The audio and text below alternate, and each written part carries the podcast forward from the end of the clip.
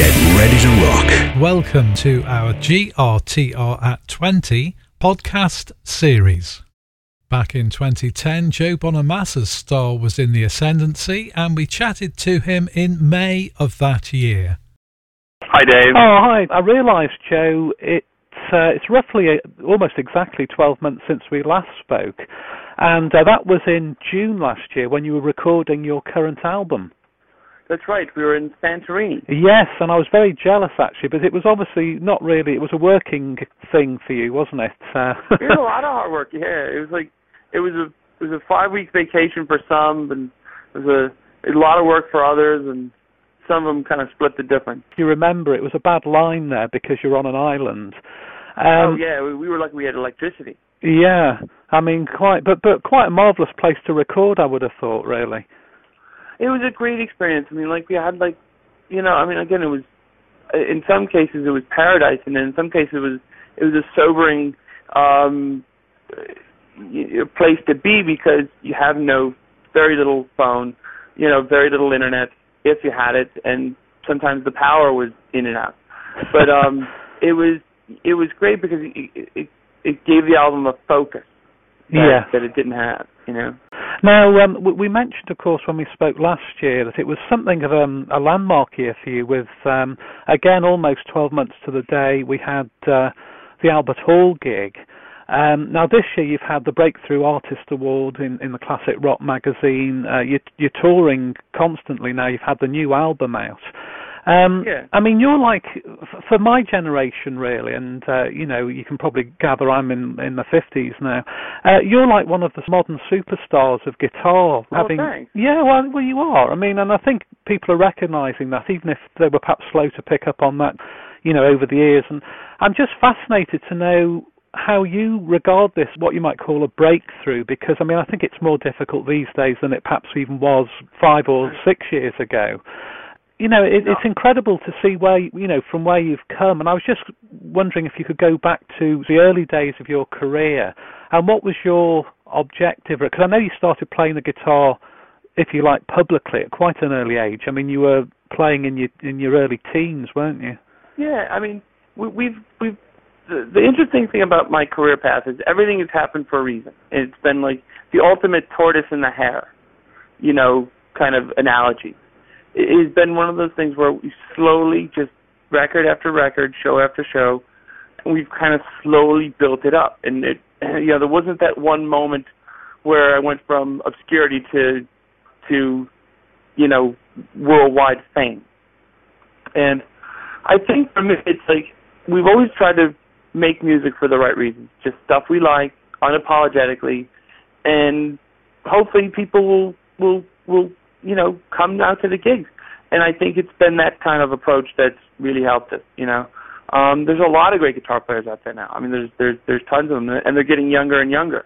Either that, or I'm getting older and older, and they're staying the same. I can't. I can't That's probably a bit of that as well, isn't it? Really. You're I like, mean, oh, I'm 18. Hi, I'm 17. Hi, I'm 20. I'm like, well, Jesus, I'm 33, and I'm going, dude. you know, don't you people age? I do. Every lap around the sun, I get one year older.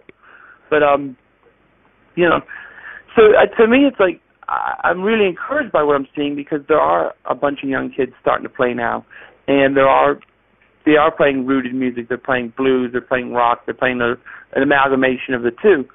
So I, I really, you know, that's very encouraging. You know, and um, and I, you know, I'm glad to have been a very very small part of that resurgence. Oh, I'm sure you've been an inspiration, Joe. Yeah. Now, did you have a, a, sort of mentor figure when you started out, or have you continued to have a mentor figure? Do you think that's important for musicians generally to have someone who's spurring you on and encouraging you, and you know? Yeah, my father was a a, a big mentor. He was the one that always encouraged, but was always very he's always very honest about the playing and and you know never sugarcoat anything but he was also very encouraging at the same time. Still is. Yes.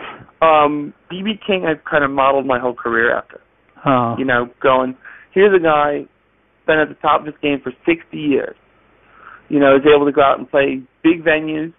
Arguably are they the massive stadiums? No but he always kept it in a he always played it conservatively and always and, and always filled the rooms that he played and made a has made a very good living just doing that, playing to his core fan base, and then watching that fan base pass it down to the second generation, and then watching that fan base pass it down to a third generation. So in his shows, you you see mom and dad, grandma and grandpa, you know, son and daughter. It's amazing, you know? isn't it? Yeah. And it's an amazing, it's amazing, it's an amazing sight to see.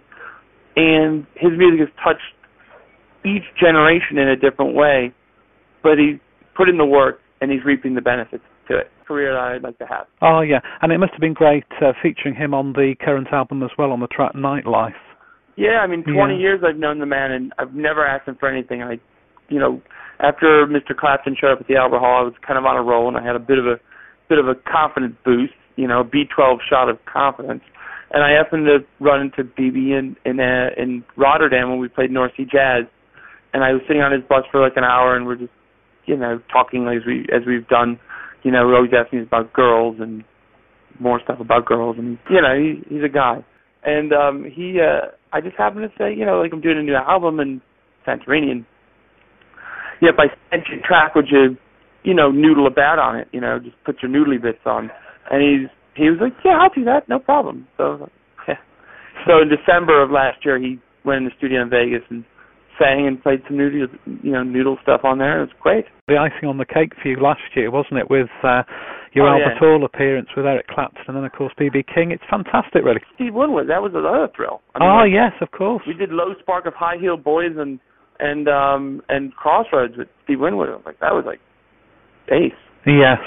I mean, it's like paying your dues, isn't it? f from your point of view, for, for, for to these artists who you've grown up with and you've listened to the music, and it, we can obviously hear those influences in uh, a number of your albums.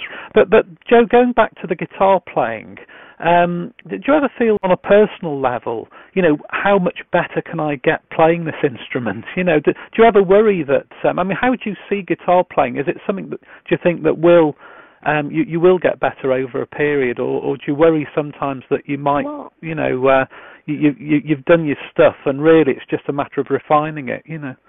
Well, I think at the end of the day, there's no better example to look at other than the guy named Jeff Beck, who has reinvented himself for the last four decades and become the top guitar player in each decade in a different, completely different style of playing. Yes.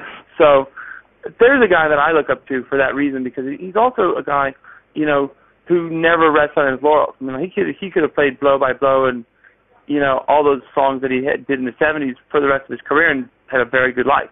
But he's been really reinventing himself and, and, and reinventing the guitar to the point where like, you know, here I am 33 going I I don't even know where to start to try to figure out what he's doing. And, and then there's people from all ages in between. And that's a real, it's a real feather in his cap. So I mean, as far as guitar playing, you know, like there's good days and bad days for me, and there's days that I feel that you know the hands and the brain don't connect. Then there's days when I feel that that it's on. Um, I think it's gotten more refined as I've gotten older. I think it's slowed up a bit and and, and you know slowed down. And uh, you know, to me, it's uh, you know that's I'm I'm I'm happy with that. You know. Yeah, and of course you vary. You know, with the albums, there's a, there's a lot of variety. Um, although you, you're mainly categorised as a, um, you know, as a blues rock player. I mean, there's a lot Right. more in your music, isn't there? Really, I think that keeps must keep it fresh for you. Well, it's also you know about keeping it fresh for the listener. You know, the the listener has to enjoy the record from start to finish, and if you make a record of very same sounding stuff, you know, slow, and then just playing slow, medium, and fast, and you know, changing the words. Um, I think people tend to listen to your record once and throw it away. We can't let you go, Joe, this morning without um, talking about this new collaboration with Glenn Hughes. Yeah. Um, now that's something quite out of the blue, really. When I heard about this, uh, has the band got a name yet? the band has a name. It has actually a two names. Ah, but I can't tell you what the two names are until until we have this thing until the U.S. Trademark Office tells me tells me I can. ah, right. So it's got to be cleared, really, hasn't it? It's yeah. gotta- Musically, this is quite fascinating. How did this um, arrangement come about? I mean, how did you get involved in the first place? I've known Glenn for about three years. I've known Jason for five. Yeah. Um, he played on a record called You and Me, and um, basically that was the start of it. And um, and Derek Sherinian I've known for about a year. Right. And he's a friend of Kevin Shirley. And we all kind of swished this around, and it seemed to make sense. And it, it for me, it, it's it's a, such a departure for for my day job that I have a blast doing. It. Talking about the um, uh, keeping things fresh for yourself, is that one of the reasons? Does this allow you to do um, something you can't really do in the solo job, Joe? You know. Well, it's a bit more rock. I mean, yeah. certainly more rock. And you know, I don't do the heavy lifting on the vocal. You know, I sing some. I sing two songs on the album, and I sing some harmony bits. But but I don't do the heavy lifting, and that's Glenn's area of expertise. All I get to do is just play my Les Paul and solo. Yes. And it was great. You know, it was it was less pressure because it kind of got the sandbags kind of got spread around throughout the members, and it was a lot. It, it, it was a lot of fun, in the sense that it, it, it was very liberating because I just I, I was just to plug it into a couple of Marshalls and and play rock guitar, and that was my job. Yes. You probably felt perhaps there was there's not so much pressure on because I suppose when you go out with you, you know, I know you do go out with a band, but it's very much the spotlight's on you, isn't it? Really? Yeah. yeah. So that must be great. And and is it allowing you to play more rocky stuff? Is that what you're saying? Oh, yeah. Really? Yeah.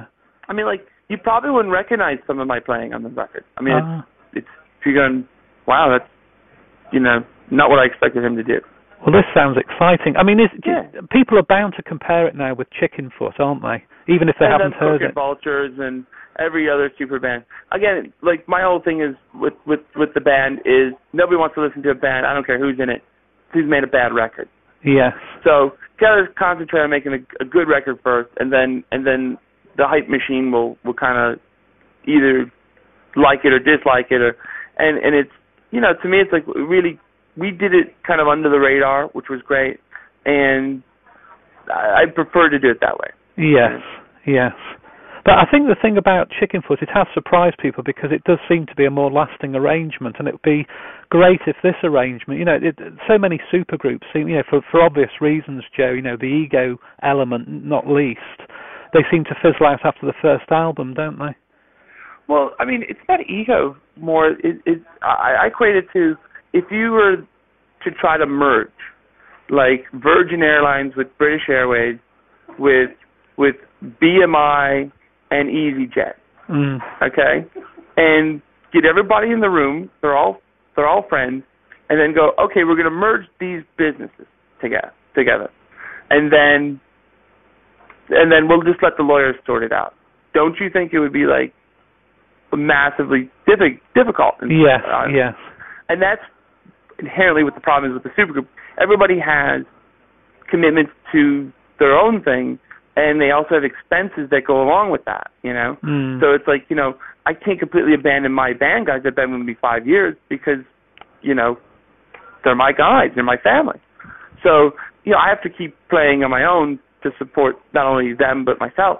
And, and again, it just it just be you know it it's just complicated to get everybody's schedule on the same page, and and and it's also very complicated to to to basically you know merge all these different factions. Yes, yeah. I mean, it sounds once you've overcome the hurdle of the name, I mean, that'll be a big, Yeah, you know, well, uh, we're, we're, we're we're happy with the name, and we're happy with that. You know, got you know getting a website together. You know, and it's like you know it's like it's like starting over. It's like really exciting stuff. You know, It's it's great, isn't it? It my website's been up for ten years, so it's like I don't remember like this. You know, picking out pictures.